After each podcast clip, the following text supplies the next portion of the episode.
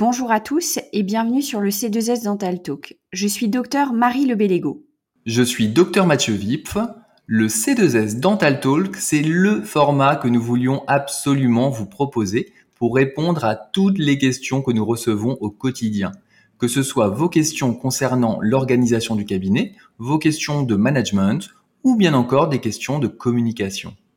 Voici notre deuxième épisode en compagnie de Thomas et Quentin. On continue de creuser les manières d'augmenter ces acceptations de projets de traitement et notamment la partie financière. Ça pourrait être peut-être intéressant sur ce sujet de la confiance et l'acceptation de, projets de traitement. L'étape juste avant le co-diagnostic, euh, qu'on appelle souvent la, découverte avec le patient, on en a parlé un peu tout à l'heure, tu vois, Thomas, hein, de, découvrir... Euh, le motif un petit peu véritable, découvrir le, le véritable besoin de ton, ton patient, c'est important. Il y a quelque chose qu'on fait euh, assez rarement, c'est euh, demander le, finalement le mandat d'investiguer. C'est-à-dire finalement demander à ton patient l'autorisation de regarder toute sa bouche. Quand tu fais un projet de traitement, tu vois, global, très fréquemment, le patient, il vient pour un motif, soit un contrôle détartrage, soit euh, il vient parce qu'il a une petite dent à droite qui est un peu cassée, voilà. Si tu ne lui demandes pas l'autorisation de faire autre chose que de regarder son petit bout de dent cassé en haut à droite, et eh ben finalement déjà le patient quand tu vas commencer à lui parler euh, de ses euh, peut-être 5 caries, couronnes ou, un plan poser, et eh ben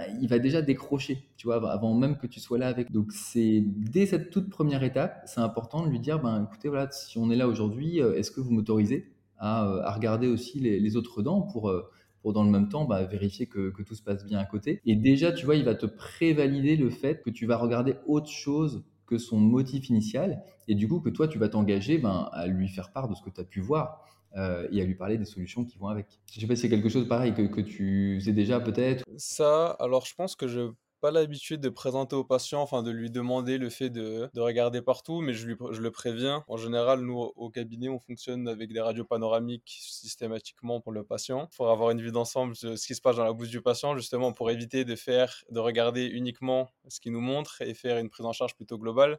Donc le patient, dès son arrivée, il, comprend qu'on va essayer de regarder globalement s'il a des, des problèmes qu'on peut solutionner. Et justement, je pense, tu vois, avant la panoramique, si tu peux lui poser cette question, tu vas transformer beaucoup de choses dans le après. C'est-à-dire que tu vas euh, ouvrir, tu vas ouvrir ses chakras quoi, sur un sur un vrai co-diagnostic, sur d'autres choses, parce que on s'en vraiment des fois on le perçoit pas tout, tout à fait au début et le patient il va pas l'exprimer, mais lui il est vraiment venu pour son petit truc, tu vois. Et, et euh, si toi on va dire tu lui imposes la panoramique et, et, puis tu lui sors tout ce qui s'ensuit, tu vois, avec euh, lui remettre les contacts postérieurs, lui remettre lui refaire le sourire et tout, le gars, il dit Waouh, attends, moi je suis venu euh, parce que j'ai perdu un bout de pansement. Quoi. Tu peux déjà progresser sur beaucoup de choses rien qu'en demandant ça avant, avec cette petite phrase, tu vois. De, de Est-ce que vous m'autorisez à regarder ça? Et s'il dit oui, bah, dans ces cas-là, effectivement, une panoramique va être nécessaire. Tu vois, l'un emmène l'autre. Quoi. Et l'autre chose euh, qui me vient en tête, parce que tu, tout à l'heure quand tu as parlé, Quentin, tu expliquais que donc il y a des dentistes euh, qu'on va appeler seniors dans votre euh, cabinet, qui ont une certaine notoriété, qui sont là depuis longtemps, qui ont leur patientèle, qui ont un taux d'adhésion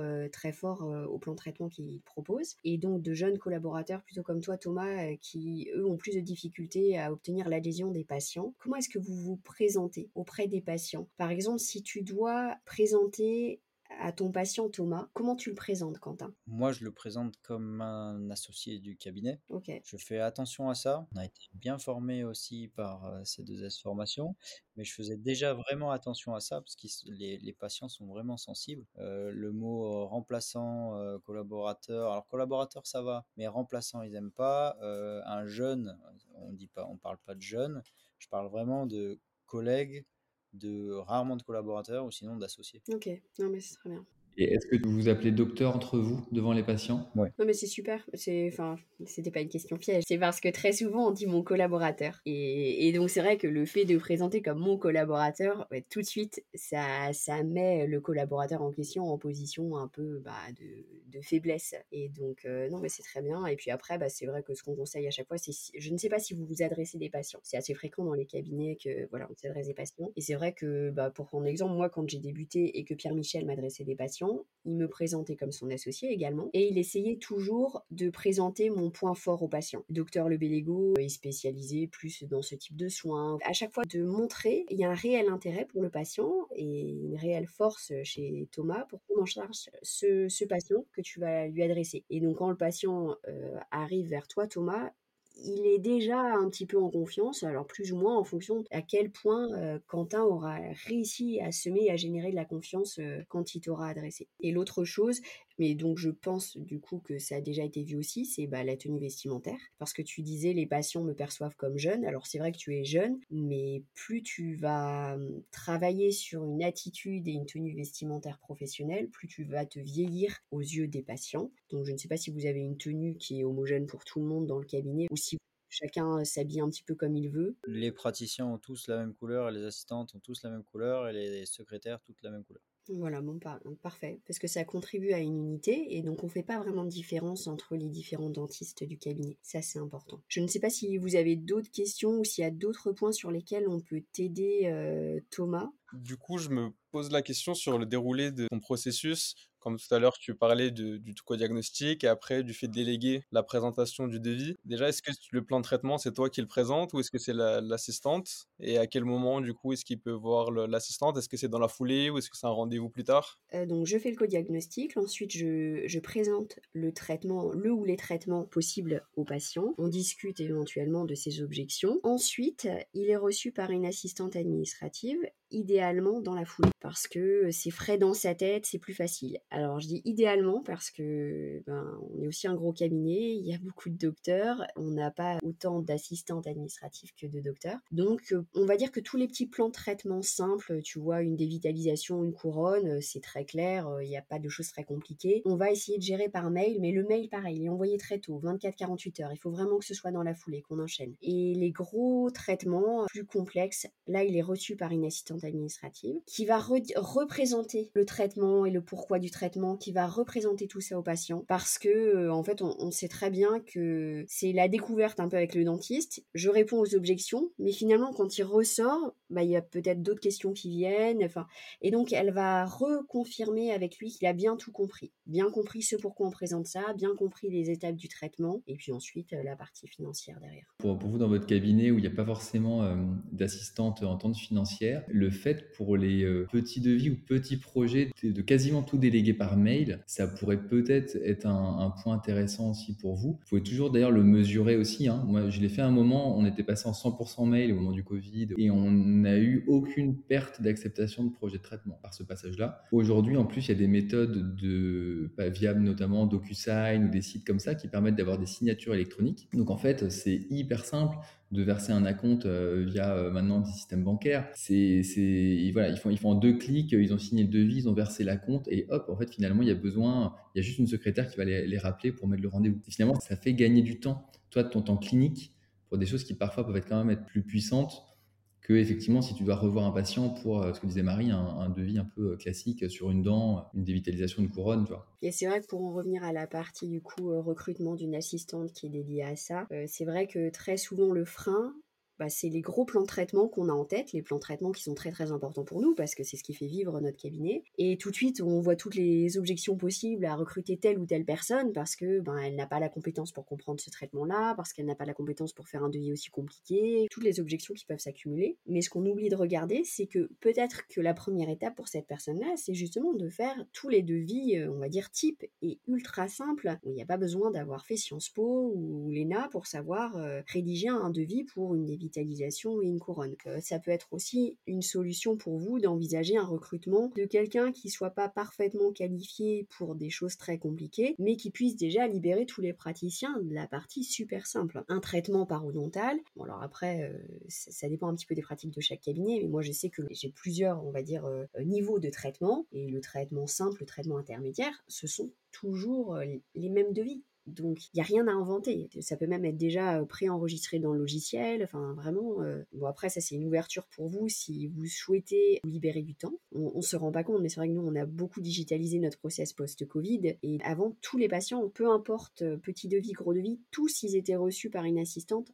en présentiel. Et le Covid nous a fait tout revoir, c'est-à-dire qu'on a tout géré par mail comme Mathieu, parce qu'il n'y avait pas le choix. Et puis là, on est arrivé sur un mix, c'est-à-dire que tout ce qui est très très simple, c'est que des mails, et tout ce qui est un petit peu plus complexe, ça peut être mail plus appel téléphonique avec une assistante administrative, ou alors ça peut être présentiel. Mais on arrive à moduler, et puis après, c'est signature via euh, YouSign, et puis ensuite la compte pareil par euh, télépaiement. Enfin, il y a vraiment pas mal d'étapes qui peuvent être délégables et euh, digitalisées aujourd'hui, et qui font que, bah, voilà, on, est beaucoup plus efficace en signature, de, en signature de devis. Pour rebondir un petit peu là-dessus, on a pris des habitudes et les praticiens qui sont là depuis un certain temps ont pris des habitudes et il y a certains praticiens qui veulent pas déléguer ça. Donc on, essaye de mettre en place, donc de déléguer de plus en plus de choses, typiquement les retours mutuels et, les, les, les, devis, mais il y a certains praticiens qui sont un petit peu réfractaires malgré le fait qu'on essaye de le mettre en place. Et comment vous arrivez à convaincre? Alors évidemment le gain de temps, il est, il est évident, mais euh, de temps en temps, il y a certains qui ne veulent pas lâcher cette partie-là. Là, je pense que vous êtes assez nombreux. Donc, ça veut dire que s'il y a quelqu'un qui s'occupe de ça, personne n'aura déjà du travail. Donc, ça peut être la preuve par l'exemple. C'est-à-dire qu'en fait, vous allez montrer aux autres tout simplement que ça se passe extrêmement bien. Qui peut être euh, du coup intéressant, je ne sais pas si tu as déjà des tableaux de bord avec, euh, par exemple, ton pourcentage de devis acceptés ou des choses comme ça ou le devis moyen, ou tu vois, le, taux horaire, toutes ces données-là qui peuvent être un peu pertinentes, et de montrer ben, que finalement, euh, un praticien qui a fait confiance en déléguant ça, incroyable, son taux d'acceptation ne baisse pas, et voire même plutôt peut-être même augmente, parce que le, patient a plus de temps avec, avec la personne, euh, et finalement il a plus de temps libéré, donc son activité augmente, peut-être même avec moins d'heures. En fait, euh, il y aura tellement pas photo entre les deux Pour moi, c'est la même chose que pour un plan de traitement avec un patient. En fait, c'est tu connais tes collaborateurs ou tes associés, tu sais sur quel type de dentiste tu es. Tu as des dentistes comme moi qui sont des maniaques du contrôle. Moi, dès que tu m'enlèves le contrôle, je ne suis pas bien. Et tu as des dentistes qui sont hyper délégatifs, qui ont aucun problème avec ça. Tu ne pourras pas fonctionner de la même façon avec moi ou avec Mathieu. On est différents dans notre façon de fonctionner, on a des attentes différentes. Donc il faut déjà que tu connaisses un petit peu la façon dont fonctionnent tes associés. Ensuite, moi, j'adhère totalement à ce que dit Mathieu, c'est la preuve par l'exemple. C'est-à-dire que tu fais ce que tu estimes être bien pour toi, pour éventuellement ceux qui sont partants, mais tu n'imposes rien. Et à partir du moment où ton système va être performant et où il va faire ses preuves, tu n'auras pas besoin d'aller les chercher, ils vont venir vers toi. C'est ça pour plein de choses. Il y a quelques années, on a discuté avec Pierre-Michel du fait qu'il lui travaillait avec deux assistantes, enfin même trois d'ailleurs, et on discutait du fait que je, que je prenne une deuxième assistante pour m'aider. Et moi, c'était pas possible. C'était pas possible parce que je ne me voyais pas déléguer plus, je me disais que ça faisait une masse salariale sur ma tête, ça me mettait de la pression, enfin bon bref. Toujours est-il que quand j'ai vu que ça fonctionnait bien pour deux associés dans le cabinet, et ben c'est moi qui ai demandé à recruter une deuxième assistante. De la même façon, tu peux euh, mettre en place des choses dans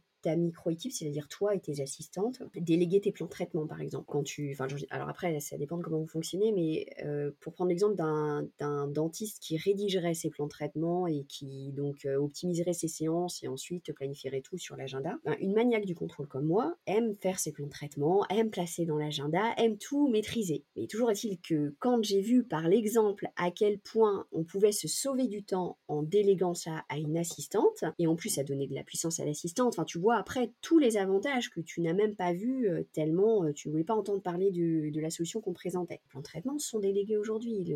Ma gestion d'agenda est déléguée. Mon optimisation d'agenda est déléguée. Donc c'est pour ça que, enfin moi je suis totalement raccord avec ce que dit Mathieu et je t'invite à le tenter.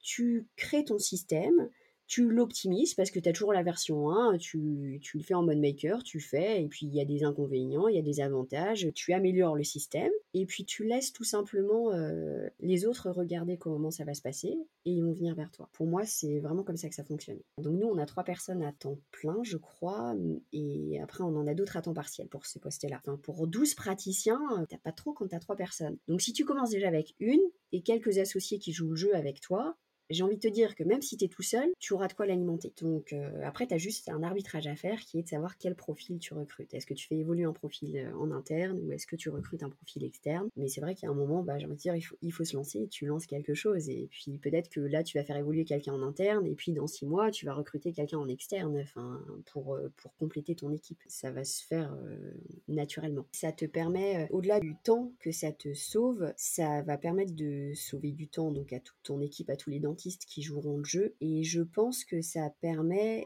de gagner beaucoup aussi en adhésion. On peut se dire qu'en présentant soi-même ses plans de traitement et ses devis, faire tout le chiffrage, tout ça, on est beaucoup plus performant qu'une assistante. Mais en fait, on se rend compte que les patients sont beaucoup plus à l'aise pour poser leurs questions, toutes les questions qui leur passent par la tête déjà à une assistante. Ils ont moins de freins, ils se sentent moins peut-être euh, euh, intimidés par le docteur et ils sont beaucoup euh, plus à l'aise aussi pour dire qu'il y a un problème d'argent. Parce qu'en fait, dans la majorité des situations, quand le patient te fait confiance, après, ce qui pose problème, c'est soit le temps, soit l'argent. Et l'argent, euh, quand tu as euh, un dentiste en face de toi, bah, tu peur, euh, peur de lui dire que son devis il est quand même un peu cher, que toi, ça passera pas. Il y a quand même beaucoup de gens qui ont le, frein de parler librement d'argent devant le praticien qui présente son, traitement, alors que devant une assistante, bah, ça, passe, ça passe beaucoup plus facilement. Ils se sentent plus à l'aise pour demander un échelonnement, ils se sentent, ils se sentent plus à l'aise pour, pour dire vraiment ce qui pose problème. Je pense que c'est vraiment un gros point d'amélioration parce que comme vous avez expliqué, le, je pense que c'est pas là où on apporte le plus de plus-value, le fait de discuter beaucoup, beaucoup, de faire des devis, etc.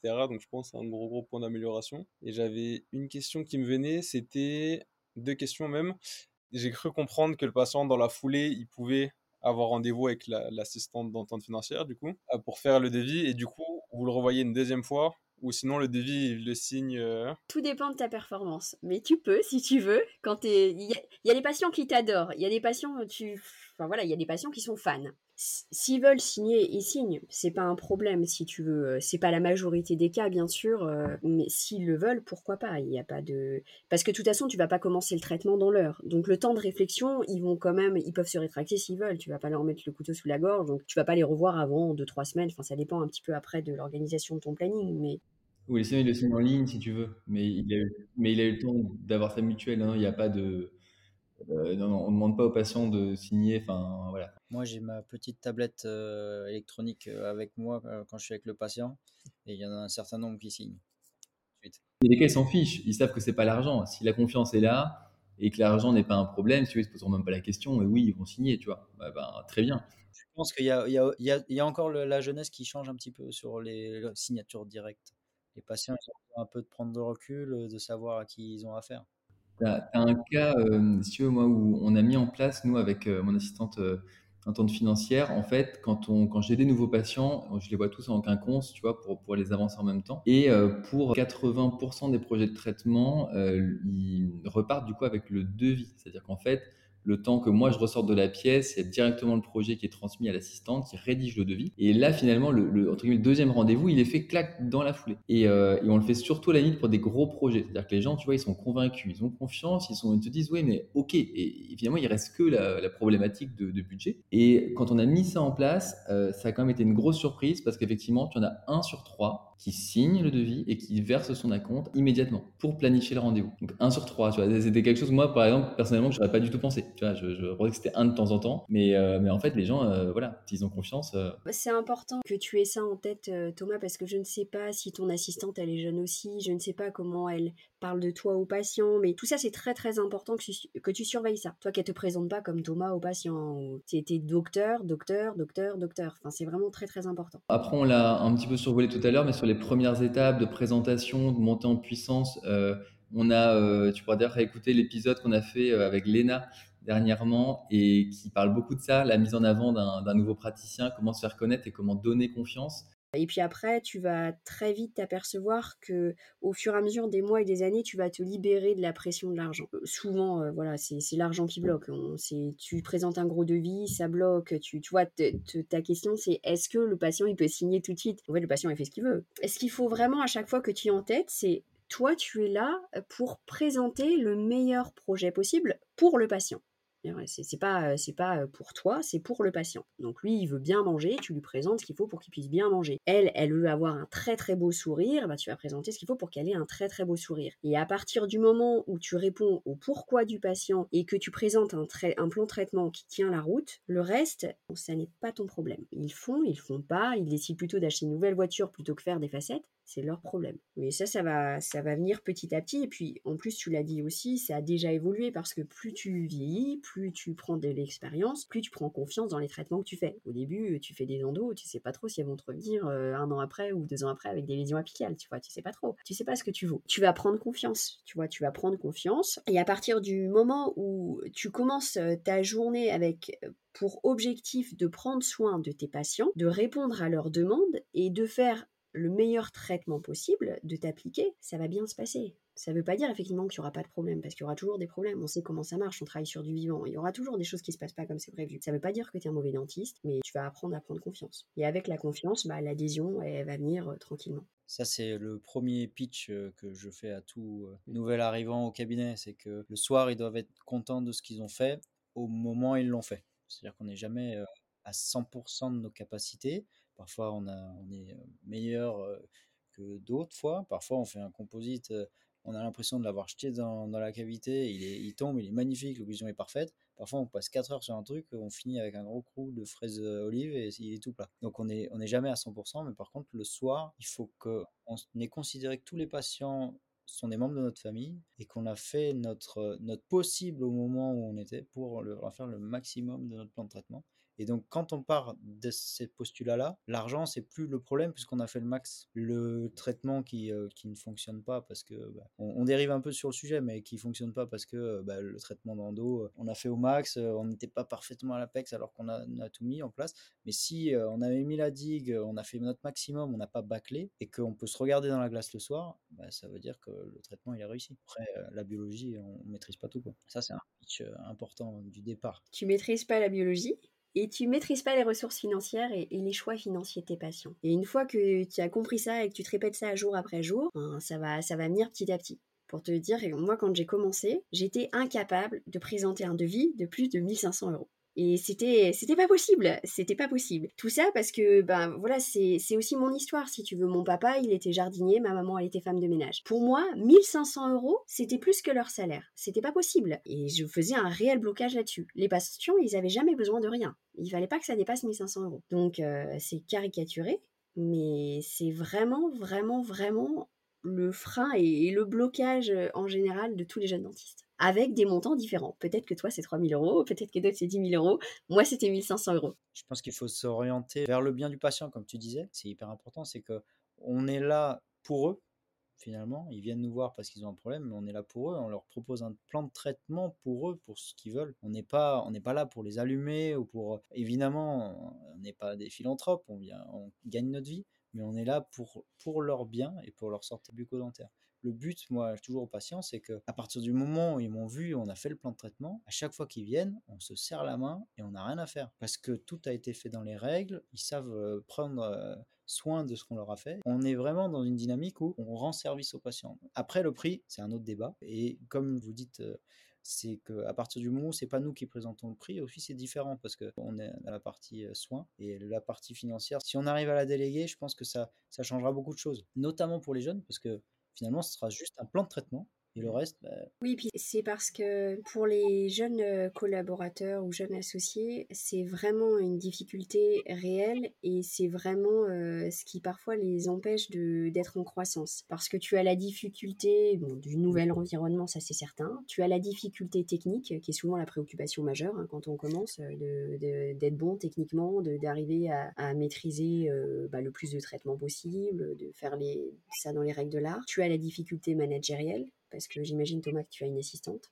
Et donc du coup, quand toi déjà, tu dois essayer de bien te concentrer, à bien faire ton travail, mais qu'en plus, il faut essayer de manager l'assistante à côté, c'est pas simple. Et donc quand en plus on rajoute cette difficulté-là de gérer un peu, euh, j'ai envie de dire émotionnellement, les finances du patient et ses difficultés financières, c'est souvent lourd à porter. Et donc c'est vrai que nous, on le voit au sein du cabinet, euh, le fait de, déjà le management, le fait de de les libérer un petit peu de ça, de faire en sorte que leurs assistants soient déjà formés et puis de les entourer pour euh, le management. Le fait d'éliminer la difficulté financière, le fait d'éliminer aussi, d'éliminer tout ce qui est difficulté administrative, tout ça. Donc, quand ils arrivent, ils ne se concentrent que sur la technique. Et déjà, c'est pas rien. Et ça permet vraiment, on a toujours à peu près la même courbe de croissance, alors plus ou moins euh, avec une exponentielle plus ou moins euh, prononcée en fonction des profils, mais c'est vraiment ça, c'est vraiment exponentiel. On débute, on se concentre sur la technique, pas le temps, vraiment la technique pas essayer de faire vite, essayer de faire bien. Ça, les potes, on les, les alimente au début, hein, comme je pense euh, ce que tu as fait, Quentin. C'est-à-dire que quand on les alimente, bah,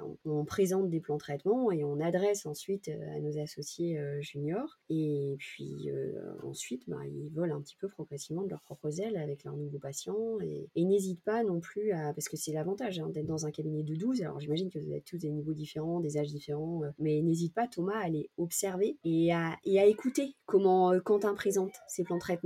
Parce qu'en fait, il faut trouver de l'inspiration. Hein. On n'est pas tous hyper créatifs. Tu vois, moi, je suis pas quelqu'un de très très créatif. Et euh, je suis allée beaucoup au fauteuil pour regarder comment les plans de traitement étaient présentés, euh, comment on faisait le co-diagnostic. Euh, j'ai rien inventé. Hein. L'histoire du miroir, l'histoire de la panneau. Enfin, je veux dire, ça a été testé bien avant moi. Et la façon de présenter les traitements aussi. Et ça permet de t'inspirer ça permet de, te rassurer aussi, de te dire que tu vas dans la bonne, la bonne direction quand tu essayes des choses. Et puis ensuite, tu essayes de tracer. Tu vois, si demain tu commences tout de suite à mettre en place ce qu'on vient de voir, bah, je te conseille de tracer, peut-être de noter quelque chose dans le dossier comme quoi tu as fait le protocole à déco, pour qu'ensuite, quand tu revois les patients qu'ils ont adhéré, bah, tu, tu, saches aussi ce que tu as changé fonctionne bien. Est-ce qu'on voilà, a bien répondu euh, à toutes euh, vos questions pour aujourd'hui?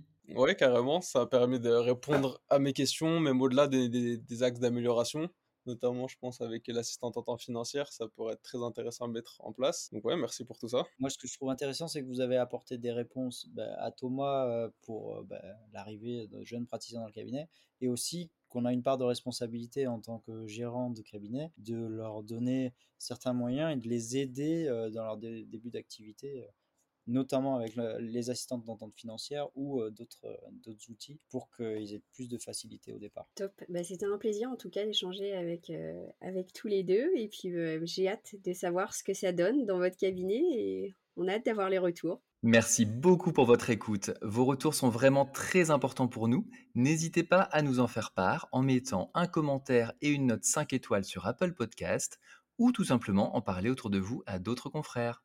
Quoi qu'il en soit, merci pour votre temps.